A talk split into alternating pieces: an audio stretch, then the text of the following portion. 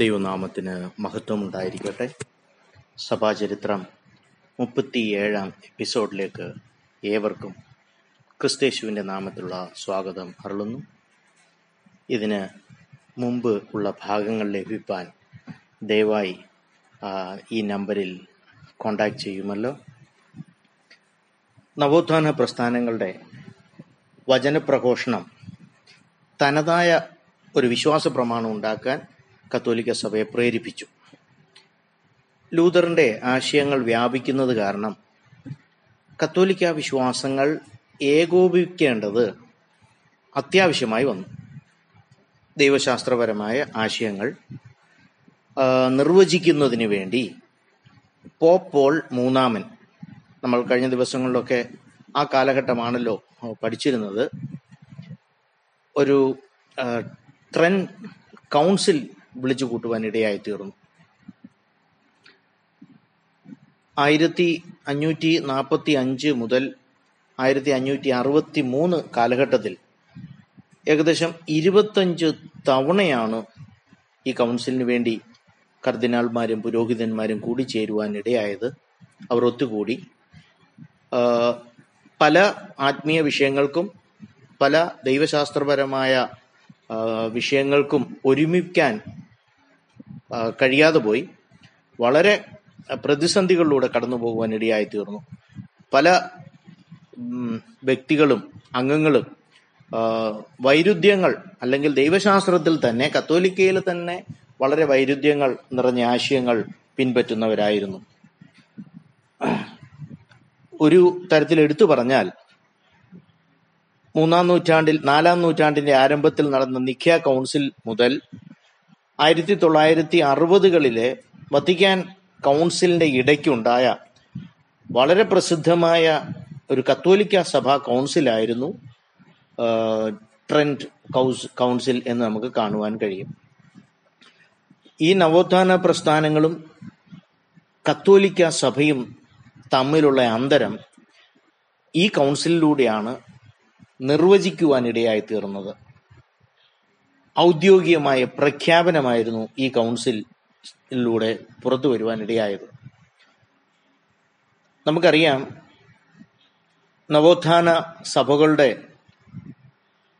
പഠിപ്പീരായ സോളാ scriptura എന്ന് പറഞ്ഞാൽ തിരുവെഴുത്തുകൾ മാത്രം അതിലൂടെ മാത്രമേ വിശ്വാസം ലഭിക്കൂ അല്ലെങ്കിൽ രക്ഷ ലഭിക്കൂ ആ തിരുവെഴുത്തുകളിൽ കൂടി മാത്രമേ രക്ഷ പ്രാപിപ്പാൻ കഴിയൂ എന്നുള്ള ഈ ആശയത്തെ എതിർത്തുകൊണ്ട് വചനവും കത്തോലിക്ക പാരമ്പര്യവും ഒരുപോലെ ആധികാരികമാണെന്ന് ഈ ട്രെൻ കൗൺസിലാണ് നിർവചിക്കുവാനിടയായി തീർന്നത്. ഇതുകൊണ്ട് വിവക്ഷിക്കുന്നത് സഭാപിതാക്കന്മാരുടെ ഉപദേശങ്ങളും സഭയുടെ കീഴ്വഴക്കങ്ങളും പാരമ്പര്യങ്ങളും വിശ്വാസങ്ങളും അടിസ്ഥാന സത്യങ്ങളാണെന്ന് ഉറപ്പിക്കുകയാണ് ട്രെൻ കൗൺസിൽ ചെയ്തത്. നവോത്ഥാന അല്ലെങ്കിൽ പ്രൊട്ടസ്റ്റന്റ് സഭ സഭാ വിഭാഗങ്ങൾ സോളാ സ്ക്രിപ്ചുറ തിരുവഴുത്തുകളെ മാത്രം ആശ്രയിക്കുക എന്ന് പറഞ്ഞപ്പോൾ കത്തോലിക്ക സഭ പറയുന്നത് തിരുവഴുത്തുകൾ മാത്രമല്ല ഞങ്ങളുടെ കത്തോലിക്ക വിശ്വാസ പാരമ്പര്യവും അതും അടിസ്ഥാന സത്യമാണെന്ന് വിശ്വസിക്കണം എന്ന് ട്രെൻ കൗൺസിൽ അടിവരയിട്ട് അടി വരയിട്ട് ഉറപ്പിക്കുവാൻ ഇടയായി തീർന്നു മാത്രമല്ല റോമിൽ ഉപയോഗിച്ചിരുന്ന ലാറ്റിൻ വൾഗേറ്റ് ട്രാൻസ്ലേഷൻ ഭാഷാന്തരം മാത്രമാണ് അംഗീകരിക്കപ്പെട്ട ഭാഷാന്തരം. യവന ഭാഷയിൽ നിന്ന് ഭാഷാന്തരം ചെയ്തത് പല ബൈബിളും പല ഭാഷകളിലുണ്ടെങ്കിലും ലാറ്റിൻ വൾഗേറ്റ് മാത്രമാണ് അംഗീകരിക്കപ്പെട്ടതെന്ന് ഈ ട്രെൻ കൗൺസിലാണ് അത് പുറ അത് അവർ ഉറപ്പിച്ചു പറയുന്നത്. അപ്പോൾ നമുക്കറിയാം പ്രൊട്ടസ്റ്റന്റ് സഭകൾ ജർമ്മൻ ഭാഷയിലും സ്വീഡിഷ് ഇംഗ്ലീഷ് എല്ലാ തദ്ദേശീയ ഭാഷകളിൽ ബൈബിൾ വിവർത്തനം ചെയ്തുകൊണ്ടിരിക്കുന്നതിനെ എതിർക്കുവാനാണ്. സാധാരണ ജനങ്ങളിലേക്ക് വിശുദ്ധ വിശുദ്ധ വേദപുസ്തകം തിരുവഴുത്ത് ചെല്ലരുത്. അവരുടെ സാധാരണ ജനങ്ങളുടെ കയ്യിൽ ഇത് എത്തപ്പെടരുത് എന്നുള്ള അതിയായ ആഗ്രഹത്തോടെയാണ് ലാറ്റിൻ വൾഗേറ്റ് ഭാഷാന്തരം മാത്രം മതി എന്ന് അത് മാത്രമാണ് അംഗീകരിക്കപ്പെട്ട ഭാഷാന്തരം എന്ന് ഈ ട്രെൻ കൗൺസിൽ പോപ്പ് പോൾ മൂന്നാമൻ പറയുവാൻ ഇടയായി തീർന്നു. മാത്രമല്ല പ്രൊട്ടസ്റ്റന്റ് സഭകൾ അപ്പോക്രിഫ ഗ്രന്ഥങ്ങളെ എതിർക്കുവാൻ തള്ളിക്കളയുവാൻ ഇടയായി തീർന്നു. അത് കാനൂനികമല്ല എന്ന് പറയുവാൻ ഇടയായി തീർന്നു നമുക്കറിയാമല്ലോ ഇന്റർ ടെസ്റ്റമെന്റൽ പീരീഡിൽ ഉണ്ടായ അല്ലെങ്കിൽ മലാഖി മുതൽ മത്തായി വരെയുള്ള കാലയളവുകളിൽ എഴുതപ്പെട്ടതും പുതിയ നിയമത്തിൽ നമ്മൾ പറയുന്ന ഇരുപത്തിയേഴ് പുസ്തകങ്ങളും പഴയ നിയമത്തിൽ നമ്മൾ അംഗീകരിക്കുന്ന മുപ്പത്തിയൊമ്പത് പുസ്തകങ്ങളും അല്ലാതെ അതിന്റെ ഉറവിടം തേടുവാൻ കഴിയാത്ത അല്ലെങ്കിൽ ഹിഡൻ ആയിരിക്കുന്ന അപ്പോക്രിഫ ഗ്രന്ഥങ്ങൾ പ്രൊട്ടക്ഷൻ സഭാ വിഭാഗങ്ങളെല്ലാം തന്നെ അതിനെ തള്ളിക്കളഞ്ഞപ്പോൾ ഈ കൗൺസിലിൽ വെച്ചാണ് കത്തോലിക്ക സഭ തുടർമാനമായി അപ്പോഗ്രഫ ഗ്രന്ഥങ്ങൾ കത്തോലിക്ക സഭകൾ ഉപയോഗിക്കുന്നെങ്കിലും ആ ഉപയോഗത്തെ അംഗീകരിക്കുവാൻ ഈ കൗൺസിലിൽ അവർ തീരുമാനിക്കുവാൻ ഇടയായി തീർന്നു. അടുത്തത് വിശ്വാസത്തെക്കുറിച്ചാണ്. മാർട്ടിൻ ലൂതറിന്റെ ഒക്കെ അവരുടെ മുദ്രാവാക്യം തന്നെ സോള ഫിഡ സോള സ്ക്രിപ്ചറ ആ, വിശ്വാസം വിശ്വാസത്തിലൂടെ മാത്രമാണ് രക്ഷ എന്ന് നവോത്ഥാന സഭകൾ പറഞ്ഞപ്പോൾ കത്തോലിക്ക സഭ അത് മാത്രമല്ല നല്ല പ്രവൃത്തികളും വിശ്വാസത്തോട് ചേർന്ന് വന്നെങ്കിലേ അല്ലെങ്കിൽ ഒരു ക്രിസ്ത്യാനി വിശ്വസിക്കുകയും അവന്റെ നല്ല പ്രവൃത്തികളും കൂടെ അതിനോട് ചേർന്ന് പോയെങ്കിലേ രക്ഷ പ്രാവർത്തികമാക്കൂ എന്ന് കത്തോലിക്ക സഭ പഠിപ്പാൻ ഇടയായി തീർന്നു. അതിന് ചില കാരണങ്ങളുണ്ട്. സമയക്കുറവാണല്ലോ. എന്നിരുന്നാലും ഒന്ന് ഒന്ന് തൊട്ടു പറയുവാനായി ആഗ്രഹിക്കുകയാണ്.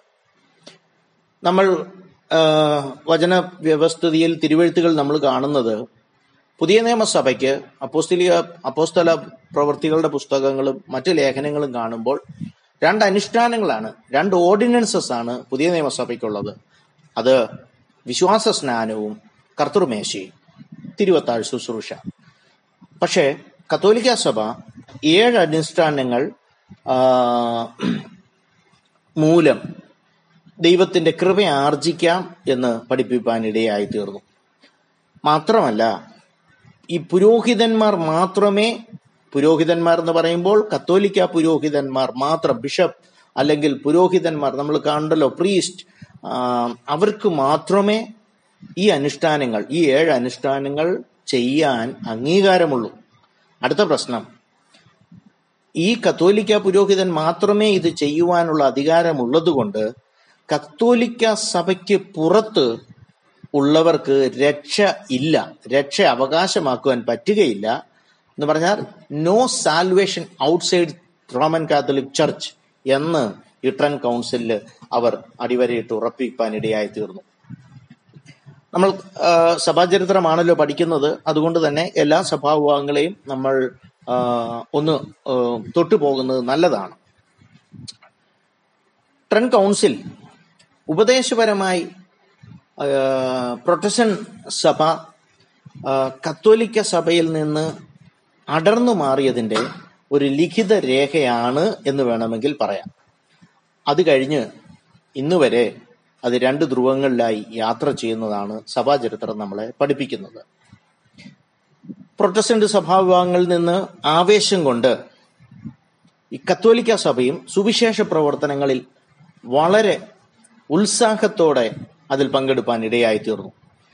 അവർക്ക് അടങ്ങിയിരിക്കാൻ പറ്റുകയില്ല. കാരണം കാട്ടുതീ പോലെ യൂറോപ്പിനെ ആകെ നവോത്ഥാന സഭാവിഭാഗങ്ങൾ കീഴടക്കുമ്പോൾ കത്തോലിക്ക സഭയ്ക്ക് ഉറങ്ങുവാൻ പറ്റുകയില്ല. അങ്ങനെ നമ്മൾ കഴിഞ്ഞ ദിവസം ഒക്കെ ഇഗ്നേഷ്യസ് ലോയോള അവരൊക്കെ അവരൊക്കെ തുടങ്ങിയ ജസ്യൂട്ട് മിഷനെ കുറിച്ചൊക്കെ കഴിഞ്ഞ ഭാഗങ്ങളിൽ നമ്മൾ സവിസ്തരം കാണുവാനിടയായല്ലോ. അപ്പോൾ ഈ കാലഘട്ടം പോപ്പ് പോൾ മൂന്നാമന്റെ ഈ കാലഘട്ടം കത്തോലിക്ക സഭ സുവിശേഷ പ്രവർത്തനങ്ങൾക്ക് വളരെ ഊന്നൽ കൊടുത്ത ഒരു കാലമായിരുന്നു എന്ന് നമുക്ക് കാണുവാൻ കഴിയും. നവോത്ഥാന സഭകൾ യൂറോപ്പിൽ മാത്രം ഒതുങ്ങിയപ്പോൾ കത്തോലിക്കർ കത്തോലിക്ക സഭാ വിഭാഗം ചെയ്തത് ആഫ്രിക്ക ഏഷ്യ അമേരിക്ക ഈ സ്ഥലങ്ങളിലെല്ലാം അവർ സുവിശേഷ പ്രവർത്തനം നടത്തുവാൻ ഇടയായി തീർന്നു. കത്തോലിക്ക സഭയിലേക്ക് ആളുകളെ ചേർക്കുക എന്ന ഉദ്ദേശത്തോടു കൂടി ഭൂഖണ്ഡങ്ങൾ കീഴടക്കുവാൻ ഇടയായി തീർന്നു. നമുക്കറിയാം ജസ്യൂട്ട് മിഷൻ കഴിഞ്ഞ ദിവസങ്ങൾ നമ്മൾ ചിന്തിക്കുവാൻ ഇടയായി തീർന്നു സുവിശേഷ പ്രവർത്തനത്തിൽ വളരെ തൽപരരായ പല മാർഗങ്ങളിൽ കൂടി. ഹുക്ക് ഓർ ബൈ ക്രൂക്ക് എന്ന് പറയുന്നത് പോലെ ഏത് മാധ്യമം ഉപയോഗിച്ചും സഭാ വളർച്ചനം സഭാപ്രവർത്തനങ്ങൾ കത്തോലിക്ക സഭയിൽ അംഗങ്ങളെ കൂട്ടുക എന്നുള്ള ഒരു പ്രക്രിയ ആ കാലയളവിൽ വളരെ കൂടുതലായി നമുക്ക് കാണുവാൻ കഴിയും. ജസ്യൂട്ട് മിഷൻ പ്രവർത്തനങ്ങൾ ആ കാലയളവിൽ വളരെ എടുത്തു പറയേണ്ടതാണ്. ആയിരത്തി അഞ്ഞൂറ്റി അമ്പത്തി ഏറിൽ ഇഗ്നേഷ്യസ് ലോയോള മരിച്ചെങ്കിലും അദ്ദേഹം തുടങ്ങിവെച്ച ഈ ജസ്യൂട്ട് മിഷന്റെ സുവിശേഷ പ്രവർത്തനം അത് കാല ഒട്ടും വിളംബമില്ലാതെ ഒട്ടും താമസമില്ലാതെ Japan Brazil Ethiopia central Africa Spain ഈ സ്ഥലങ്ങളിലെല്ലാം വ്യാപിപ്പാൻ ഇടയായി തീർന്നു നമുക്കറിയാം സ്പെയിൻ പോർട്ടുഗൽ ഈ കപ്പലുകൾ ആ കാലയളവുകളിൽ പോർട്ടുഗീസ് സേന വാസ്കോഡ് ഗാമയൊക്കെ നമുക്കറിയാമല്ലോ. പല രാജ്യങ്ങളിലും കച്ചവട ആവശ്യത്തിന് ഈ കപ്പലുകൾ പോകുമ്പോൾ ഈ ജസ്യൂട്ട് മിഷനറികൾ ഈ കപ്പലുകൾ ഉപയോഗിച്ചാണ് അവരുടെ സ്വന്തം നാടും എല്ലാം വിട്ട് അവർ പുതിയ പുതിയ മേഖലകൾ പുതിയ പുതിയ കണ്ടുപിടിക്കുന്ന രാജ്യങ്ങളിലേക്ക് കത്തോലിക്ക വിശ്വാസം പ്രചരിപ്പാനായി കടന്നു പോകുന്നത് അവരുടെ അന്ന് ചെയ്ത ആ നല്ല കഠിനാധ്വാനം നമുക്ക് സഭാചരിത്രത്തിൽ നമുക്ക് വിസ്മരിപ്പാൻ പറ്റുകയില്ല. അപ്പോൾ പിന്നെ നമ്മൾ ഈ പ്രൊട്ടസ്റ്റന്റ് സഭകൾ സ്ഥാപിക്കുന്നതിന് മുൻപ് തന്നെ കടൽ മാർഗം പല രാജ്യങ്ങളിലും ഈ ജസ്യൂട്ട് പുരോഹിതന്മാർ കടന്നു ചെന്ന് അവർ ഈ സുവിശേഷം അറിയിക്കുവാനും കത്തോലിക്ക സഭയിലേക്ക് അംഗങ്ങളെ കത്തോലിക്ക സഭകൾ സ്ഥാപിക്കാനും ഇടയായി തീർന്നു. സമയച്ചുരുക്കമാണല്ലോ എന്നിരുന്നാലും നമുക്ക് ഒന്ന് രണ്ട് പേരെ ഒന്ന് പരിചയപ്പെടുന്നത് നല്ലതാണ്. പ്രത്യേകിച്ച് നമ്മുടെ ഭാരതത്തോടുള്ള ബന്ധത്തിൽ. ഫ്രാൻസിസ് സേവിയർ ജസ്യൂട്ട് മിഷണറി ആയിരുന്ന ഫ്രാൻസിസ് സേവിയർ ആയിരത്തി അഞ്ഞൂറ്റി ആറ് ആയിരത്തി അഞ്ഞൂറ്റി അമ്പത്തിരണ്ട് കാലയളവുകളിൽ ജീവിച്ചിരുന്ന ജസ്യൂട്ട് മിഷണറി ആയിരുന്ന ഫ്രാൻസിസ് സേവിയർ ഇഗ്നേഷ്യസ് ലയോളയുടെ വളരെ ആരാധകനായിരുന്നു. അദ്ദേഹത്തിൽ നിന്നാണ് ഊർജം പ്രാപിച്ചത്. അദ്ദേഹം ഇൻഡീസിന്റെയും ജപ്പാന്റെയും ഒക്കെ അപ്പോസ്റ്റൽ അപ്പോസ്തലൻ എന്നാണ് അറിയുന്നത്. അദ്ദേഹം ഇന്ത്യയിൽ ഈ പോർട്ടുഗീസ് കോളനിയിൽ എത്താനായിട്ട് ഏകദേശം പതിമൂന്ന് മാസം കപ്പലിൽ യാത്ര ചെയ്താണ് നമ്മുടെ ഇന്ത്യയിലേക്ക് അദ്ദേഹം കടന്നു വരുന്നത്. അവിടെ കടന്നു വന്നതിന് ശേഷം ഇന്ത്യയിലെ പല സ്ഥലങ്ങളിലും യാത്ര ചെയ്ത് അദ്ദേഹം സുവിശേഷം അറിയിച്ചു. ഇവിടെ നിന്ന് ഇന്ത്യയിൽ നിന്ന് അദ്ദേഹം മലേഷ്യ വിയറ്റ്നാം ഇന്തോനേഷ്യ ജപ്പാൻ എന്നിവിടങ്ങളിൽ യാത്രകൾക്ക് വളരെ ക്ലേശമുള്ള യാത്രാ സംവിധാനങ്ങളില്ലാത്ത ഈ സ്ഥലങ്ങളിലൊക്കെ അവർ കടന്നുപോയി സുവിശേഷം അറിയിച്ചു. അത് സഭാചരിത്രത്തിൽ എഴുതി വെച്ചിരിക്കുന്നു. നമുക്ക് വിസ്മരിപ്പാൻ കഴിയ കഴിയുകയില്ല ഇന്ന് ഇത്രയും സംവിധാനങ്ങൾ നമുക്കുണ്ടായിട്ടും. നമ്മൾ എത്ര പേർ സുവിശേഷത്തിന് വേണ്ടി അയൽ സംസ്ഥാനങ്ങൾ വരെ പോകുന്നു? ഒരു ചോദ്യചിഹ്നം ഇട്ടുകൊണ്ട് ഞാൻ തുടരുന്നു. അങ്ങനെ അനേക അത്ഭുതങ്ങൾ ആ അദ്ദേഹത്തിന്റെ പ്രവൃത്തികൾ നടക്കുവാൻ ഇടയായി തീർന്നു ആയിരങ്ങളെ താൻ സ്നാനപ്പെടുത്തി കത്തോലിക്ക സഭയിൽ ചേർത്തു. തന്റെ നാൽപ്പത്തി ആറാം വയസ്സിൽ തനിക്ക് ചൈനയിലേക്ക് പോകണമെന്ന് ഒരാഗ്രഹമുണ്ടായിരുന്നു. പക്ഷേ ഒരു ജ്വരം ബാധിച്ച് താൻ മരിക്കുവാൻ ഇടയായി തീർന്നു. അടുത്ത നമ്മൾ കാണുന്നത് ആയിരത്തി അഞ്ഞൂറ്റി അമ്പത്തിരണ്ട് ആയിരത്തി അറുന്നൂറ്റി പത്ത് ആ കാലയളവിൽ ജീവിച്ചിരുന്ന ജസ്യൂട്ട് മിഷണറി മാറ്റിയോറിക്കി അദ്ദേഹമാണ് ചൈനയിൽ കത്തോലിക്ക സഭകൾ സ്ഥാപിപ്പാൻ ഇടയായി തീർന്നത്. ഇത് വളരെ ഫ്രാൻസിസ് സേവിയറിന്റെ സമയത്തൊക്കെ വളരെ ബുദ്ധിസ്റ്റുകളിൽ നിന്ന് വളരെ എതിർപ്പുണ്ടായെങ്കിലും അദ്ദേഹം ബുദ്ധിസ്റ്റുകളുടെ ചില വഴികൾ ഒക്കെ പിൻപറ്റി അവരെ സ്വാധീനിച്ച് ജപ്പാനിലൊക്കെ കത്തോലിക്ക സഭയ്ക്ക് വേരുപിടിപ്പാൻ ആ കാലയളവിൽ ഇടയായി എന്ന് നമ്മൾക്ക് മറക്കുവാൻ കഴിയയില്ല ആ കാലയളവിലാണ് ചൈനയിലേക്ക് നമ്മൾ കാണുവാൻ ഇടയായി. ചൈനയിൽ പോകണമെന്ന് ഫ്രാൻസിസ് സേവിയറിന് ആവശ്യം ആഗ്രഹമുണ്ടായിരുന്നു പക്ഷേ ജ്വരം വന്ന് മരിച്ചുപോയി. ആ ആ സമയത്താണ് മാത്യു റിക്കി ജസ്യൂട്ട് മിഷണറി അദ്ദേഹം ചൈനയിലേക്ക് കടന്നു പോകുന്നത് ഗണിതശാസ്ത്രത്തിലും ജ്യോതിഷ് ശാസ്ത്രത്തിലും ഒക്കെ അഗ്രഗണ്യനായിരുന്നത് കൊണ്ട് ചക്രവർത്തിയുടെ കൊട്ടാരത്തിലേക്ക് തനിക്ക് വളരെ നിഷ്പ്രയാസം സ്വാഗതം ലഭിച്ചു. പക്ഷേ താൻ സുവിശേഷം അറിയിക്കുവാൻ തുടങ്ങിക്കഴിഞ്ഞപ്പോൾ തന്റെ ജീവിതം അത്ര സുഗമമല്ലായിരുന്നു. പല ചോദ്യങ്ങളെയും താൻ അഭിമുഖീകരിക്കേണ്ടി വന്നു. അവർക്കുണ്ടായിരുന്ന സംശയം നിങ്ങൾ സുവിശേഷമാണോ പൂർണമായി അറിയിക്കുന്നത്?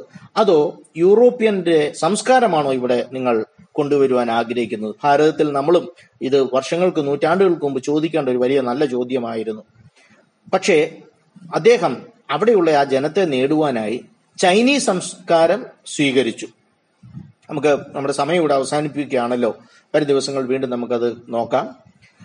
പക്ഷേ അദ്ദേഹം കൺഫ്യൂഷ്യസിന്റെയും ചൈനീസ് സംസ്കാരമൊക്കെ അടർത്തിയെടുത്ത് കത്തോലിക്ക സഭയുടെ ഭാഗമാക്കി വളരെ ചുരുക്കി പറഞ്ഞാൽ സെൻ കൺഫ്യൂഷ്യസിനെ വരെ ആരാധിക്കുവാൻ തയ്യാറായി ഈ മാറ്റിയോ റിക്കി.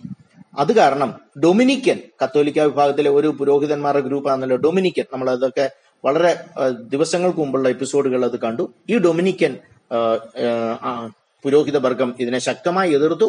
അവസാനം പോപ്പ് ഇതിനെതിരെ ഓർഡറുകൾ ഇറക്കേണ്ടതായിട്ട് വന്നു. എന്റെ സമയം ഇവിടെ അവസാനിപ്പിക്കുന്നല്ലോ.